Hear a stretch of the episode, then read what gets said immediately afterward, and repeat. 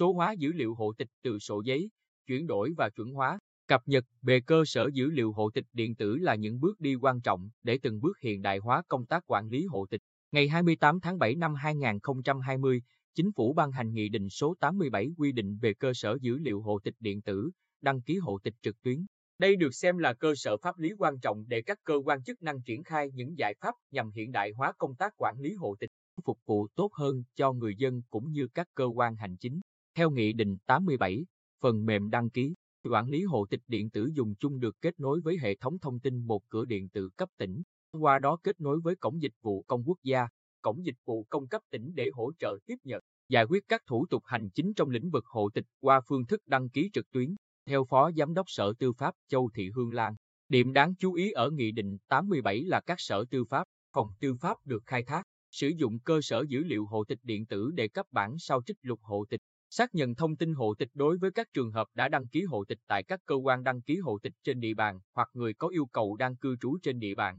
Đồng thời, thực hiện các hoạt động quản lý nhà nước khác trong lĩnh vực hộ tịch trên địa bàn theo quy định pháp luật. Bà Lan nhận định, các cá nhân có yêu cầu khai thác thông tin hộ tịch của mình trong cơ sở dữ liệu hộ tịch điện tử thì gửi yêu cầu cấp bản sao trích lục hộ tịch, xác nhận thông tin hộ tịch tới cơ quan đăng ký, quản lý hộ tịch có thẩm quyền. Quá trình thực hiện trên không gian mạng ngày càng tạo thuận lợi hơn cho người dân. Để đưa các quy định về cơ sở dữ liệu hộ tịch điện tử, đăng ký hộ tịch trực tuyến vào thực tiễn, Ủy ban Nhân dân tỉnh đã ban hành kế hoạch thực hiện Nghị định 87 trên địa bàn tỉnh. Sở Tư pháp là cơ quan chủ công, với nhiệm vụ chính là triển khai thực hiện việc số hóa dữ liệu hộ tịch lịch sử từ sổ giấy, chuyển đổi và chuẩn hóa dữ liệu từ các phần mềm đăng ký hộ tịch điện tử của địa phương đã triển khai trước khi sử dụng phần mềm đăng ký, quản lý hộ tịch điện tử dùng chung, cập nhật vào cơ sở dữ liệu hộ tịch điện tử toàn quốc. Bên cạnh đó, Ủy ban Nhân dân cấp huyện, xã cũng có trách nhiệm quan tâm bảo đảm trang thiết bị, kinh phí triển khai cập nhật,